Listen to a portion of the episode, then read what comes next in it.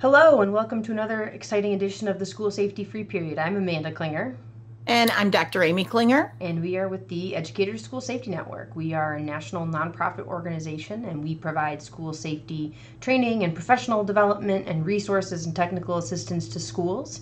And one of those resources is this very uh, live stream or podcast, depending on how you're joining us. So we, we like to wave to folks who are joining us live on YouTube, and then uh, we say enjoy your walk or your washing dishes and folding laundry for folks who are joining us on the podcast because you probably aren't on a commute at the moment.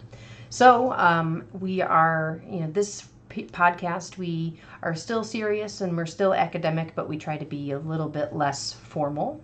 Uh, so I think you had some things to talk to us today about the pandemic, if I'm correct. I do. Today is Semantic Distinction Day. Okay. You didn't know it, but it's not official. Okay. There's no greeting cards for it or anything yeah, like that. There but, could be. There but, could be. Um, I thought since we've been talking about, you know, a lot of things with the pandemic and a lot of things with safety related sort of stuff, I think it might be good to take a little bit of a step back and be a little bit more, I don't know, reflective, tad bit. Um, but I just have found some very interesting um, semantic distinctions that have come about that really need to kind of uh, perhaps get into our decision making okay. uh, framework, whether it's at the school level or classroom level or whatever that might be. So, are you ready? I believe so. Okay, the first one. Well, can one ever truly be ready to talk about semantic distinctions? I, I don't know. I guess as ready as I'll ever be. We should have had T-shirts for semantic distinction. I don't know what exactly, um, but another time. Okay. Uh, so uh, the first one was an article that I was reading this week that I thought was was really interesting. That was talking about this really critical in the eye of the person writing it, which I also would tend to support, this really critical distinction between what we're currently doing, which is emergency remote instruction, mm-hmm. um, versus online learning or distance learning. And we've seen lots of terms sort of bandied about. And I think in all of our podcasts, we've talked a little bit about the um, the the struggles that folks have been involved, and I think the parent tweets are frankly just hilarious. I mean, people are very funny. I know there's lots of downsides to social media, but there are some very funny observations coming out that are both funny but also quite insightful. But I think it's a really interesting sort of thing to reflect on of what are we really doing right mm-hmm. now? Are we really doing distance learning? Are we really doing online education? Are, or are we in this emergency remote mode? And I just think that's really a, a critical distinction. So I thought I would throw that out for you and I to kind of talk about what would be some of the differences. What would we want to see differently if we could transition away from emergency remote instruction to mm-hmm. actual mm. online learning? Well, I think, you know, I can certainly speak to online learning. Um, as a professor, I have always taught online. And it was never a surprise to me. It was always well ahead of time. You're going to be teaching this course and it's going to be online. And I think it's important, you know, both that we um, give the, the leeway to teachers who were not given advance notice that they were going to be teaching online and were doing so um, in an emergency and, and responding to the need. Um, but we can't do that forever. I mean, we have to start making contingency plans that it's it cannot be an emergency forever. It we're going to have to start being able to uh, allow our teachers the time and space to set themselves up for success for online learning, not yeah. emergency remote instruction. Well, and I do think one of the critical components to that, to transitioning away from emergency online, which makes it sound like you should start every class with like a siren like it's time for emergency online mm-hmm. instruction but i think one of the things that really needs to happen for us to transition away from that is to be more intentional um, we had a lot of instruction emergency online instruction that was sort of default instruction mm-hmm. i don't have any other choice but to do a and i don't know what else to do so i'm going to do b mm-hmm. and i'm not being critical of folks for doing that because frankly the fact that you're able to even in any way enact emergency online instruction is is pretty phenomenal of what mm-hmm. happens when you set educators loose and give them a mission. Mm-hmm. I mean, that's right up there with, you know, Navy SEALs and, you know, mm-hmm. disaster mobilization teams that you're able to move an entire sector of the po- of the population completely online in literally a matter of days. But I think that being intentional and being able to make choices about what we do is one piece. I think the other piece is really trying to strike that balance between we're not going to ever be able to replicate sitting in a classroom together. Mm-hmm. So, how do we get the best of both worlds? How mm-hmm. do we pull those things in the the face-to-face experience that are so crucial that we must have that interaction of reading a story? And how do we jettison the things that are not valuable about face-to-face online instructions? And again if i'm using a kindergarten motif here you know the the face-to-face interaction on the the classroom rug as we read a story versus 25 kids lined up at the pencil sharpener taking 25 minutes to put on our boots to go out to the bus those sort of things we don't miss in the online uh, reality so how do we get the best of mm. those experiences. I think part of the problem is we have difficulty identifying what is the best about the distance learning piece. We all, as an online teacher and a face to face teacher, I can very easily identify the, the critical, wonderful components of a face to face interaction. It's harder, and we have fewer experiences identifying the really good parts of online instruction where you as a primarily an online instructor may find that to be much less of an arduous ask mm-hmm.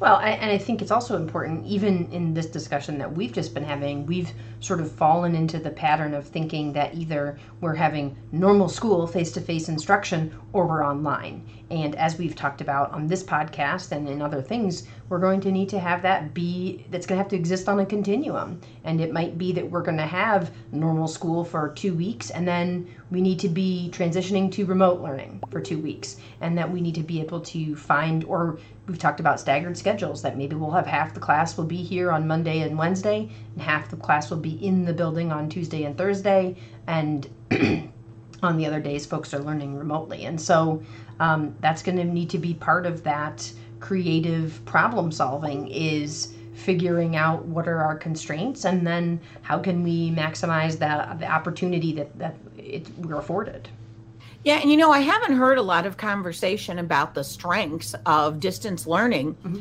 that had other than the thing we always rail against in school safety, which is the convenience of adults. Mm-hmm. Well, it's convenient to have online classes and it gives us flexibility in our schedule, mm-hmm. but we need to mine or look through or sort through mm-hmm. and find what's the stuff about online distance learning that's really good for kids mm-hmm.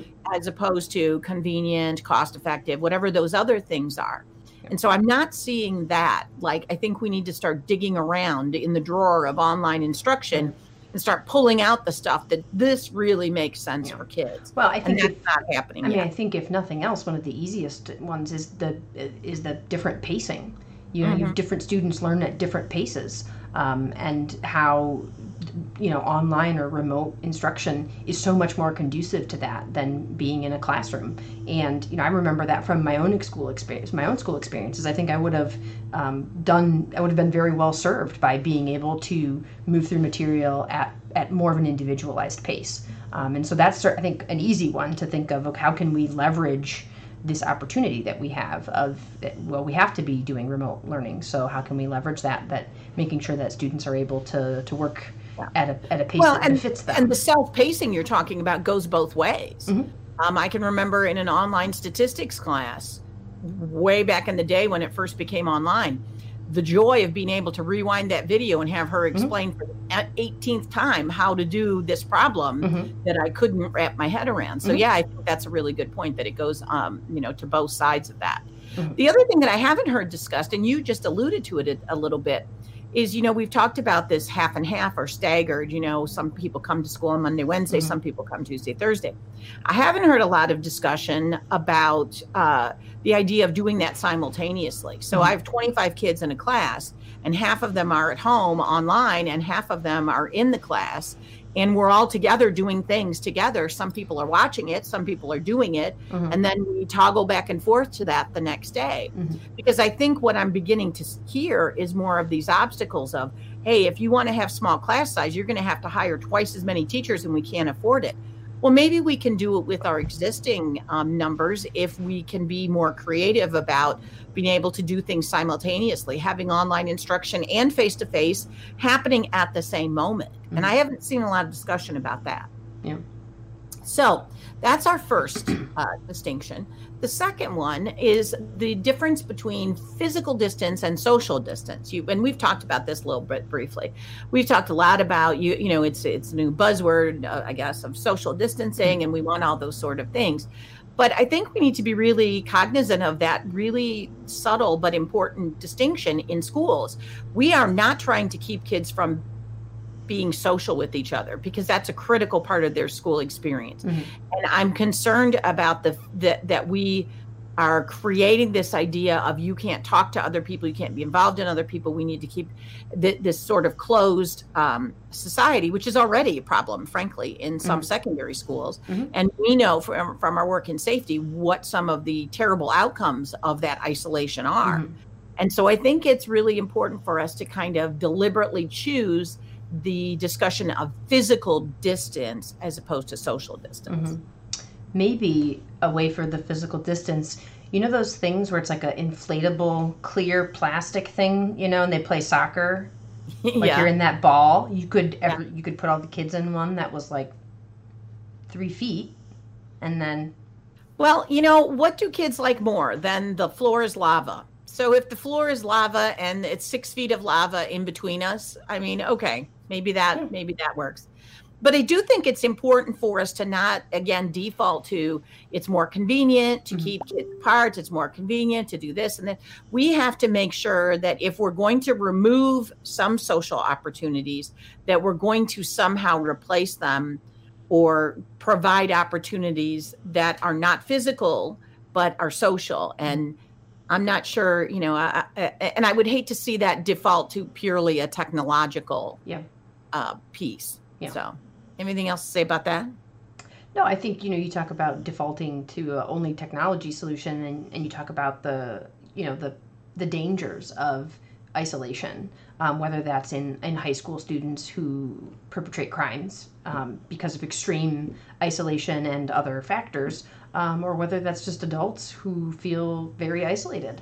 Um, yeah. I think we, you're right, we cannot just throw only a technology solution at this. I think the for last, the social part of it, yeah. Yeah, I think the last, you know, 10 years of having smartphones and the accompanying decline in mental health metrics, generally speaking, um, would indicate to us that, you know,